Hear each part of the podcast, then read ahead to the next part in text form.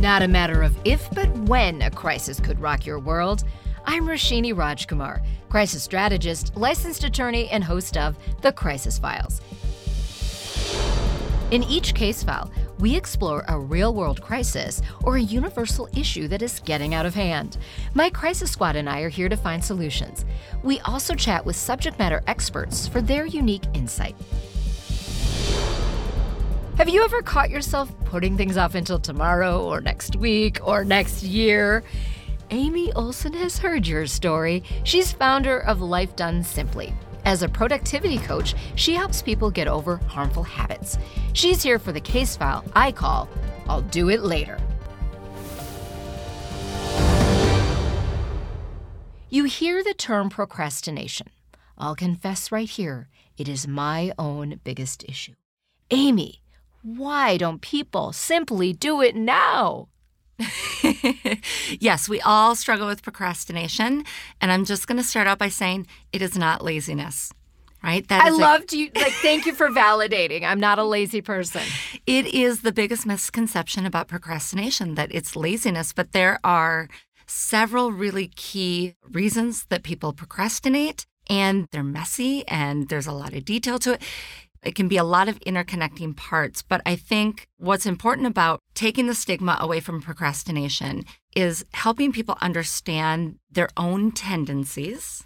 Because when we procrastinate and then there's shame around that, we tend to procrastinate more. A vicious circle. It is a vicious, vicious cycle. So I always tell clients or anybody who says, Oh, I've been so terrible about procrastinating, it's not laziness. So you talk about lack of clarity as one of the big reasons behind procrastination. What do you mean by that? So, the number one reason I see in clients and then even sometimes in myself is lack of clarity of the details. If it's a project or a task, even it could be something as simple as just doing something for the family, it's not fully understanding the scope of work, whatever that means when we don't understand the scope of work, we will ruminate. We will come up with, well, what it could be. And I say in this world, there are so many endless possibilities, there are so many choices that it just makes it harder to get clear on that. What I saw in a lot of people when we went to remote work is there was this concept of open door policies in corporate, right?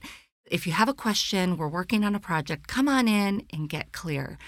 I don't think that that policy really works with remote work. What I'm noticing is people are a bit fearful of getting the additional clarity. They should have already known what that is.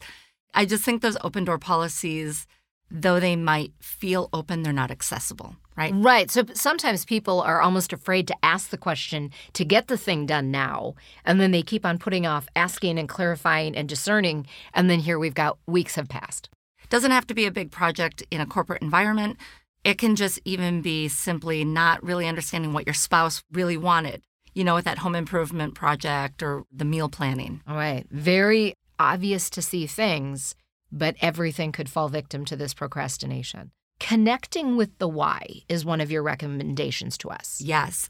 So I love Gretchen Rubin's book, The Four Tendencies, because I think she brought to the forefront an idea that we all knew we were struggling with. There are natural questioners in the world who need to be connected with the why. They have to understand it in their own way in order to be motivated and focused on the project at hand. I know I've had that issue. I've worked with people very closely that are questioners, and you might know what the task or the project means to you, right? You might have an overall vision, but someone who's a questioner needs to understand it in their own way. And so if they don't, they kind of check out. It's not important. It doesn't matter that it's important to you or important to someone else. And it's not a disregard, it's not a disrespect. It's just they haven't been able to make that connection themselves. I think that's a big component of connecting with the why, but there's also burnout. I know on this podcast you've had an expert on about burnout, but there's just that mental checking out. When you've got so much personal or professional stress in your life and you just haven't had a break, it's hard to connect with the why and remember why you wanted to do something to begin with.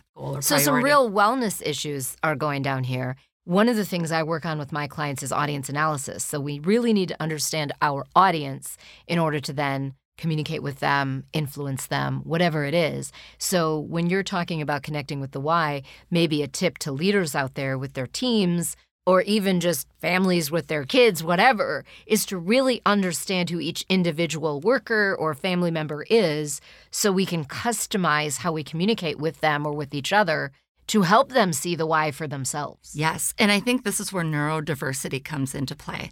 I work with a lot of people who have some neurodiversity. And I don't think that the structures in our world, whether it be our professional world, our business world, really is starting to take that into account. But those who have different learning styles need to be connected, just like you said, in a different way. They need to understand how their unique perspective and what they can bring can help. I have this great example of there's a creative entrepreneur who's building this business and part of that business she has an engineer and this mechanical engineer is a numbers and a fact and data point person. She has some neurodiversity. She's creative. She's got a lot of initiative. But when they're communicating together and he's saying there's this important thing i need to get done but he's communicating in that style that's good for him right? Now she's totally disconnected with his why. Well, interesting that you bring up the neurodiversity, and I've done some looking into this topic. Someone very close to me is on the spectrum. And what I have learned is that for a lot of people who are autistic, a task is what they're focused on, not the timeline. And so if you're someone who timeline, schedules are so paramount, and I will say that's me.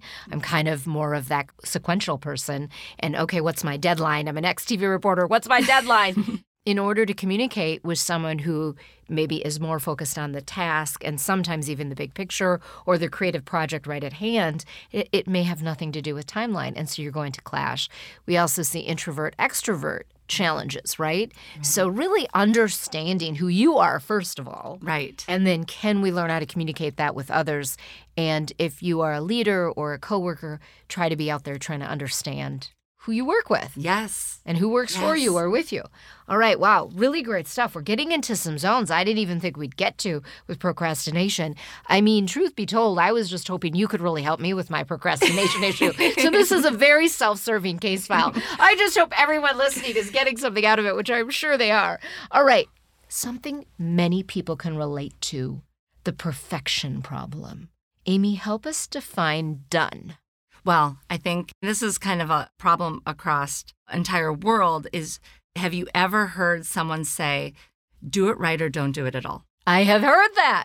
That gets us in that mindset that we're just set up to fail. It's that fear of failure.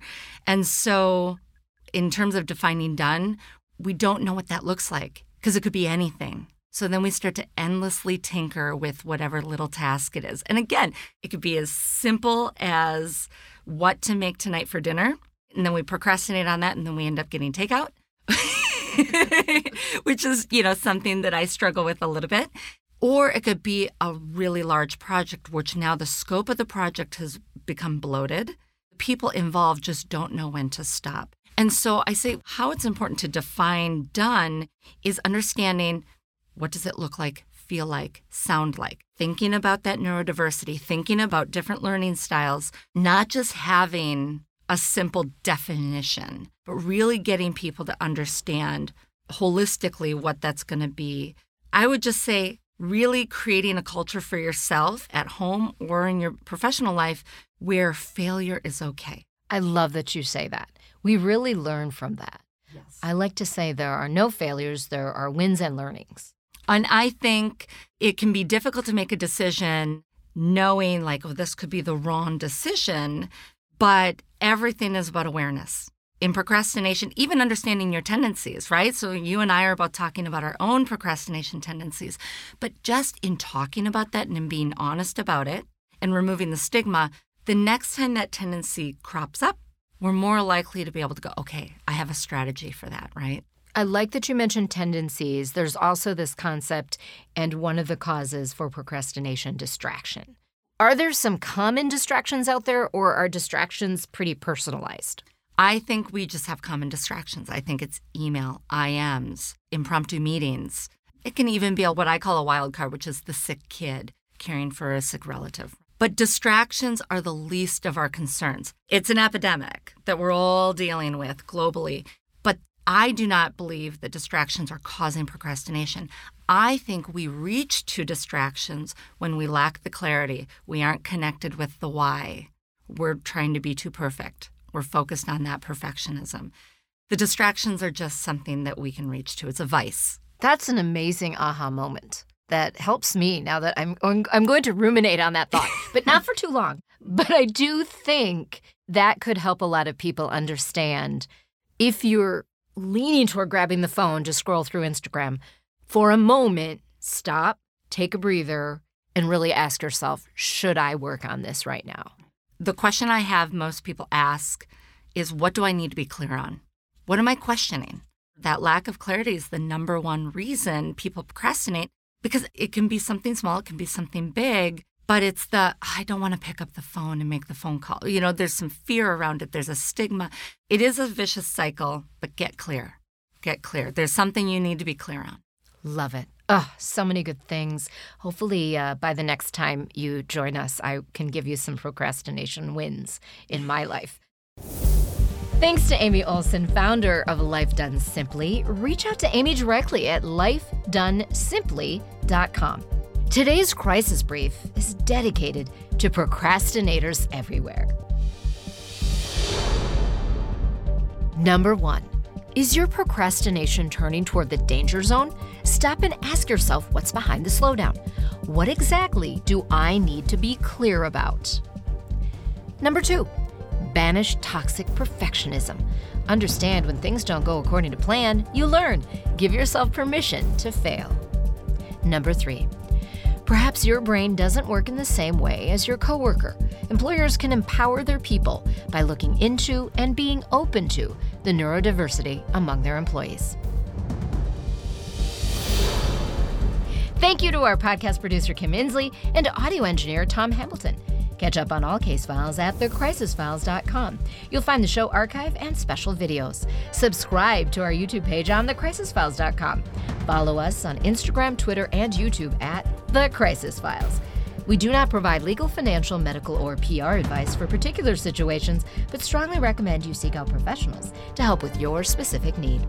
I'm Roshini Rajkumar. Join me next time on The Crisis Files.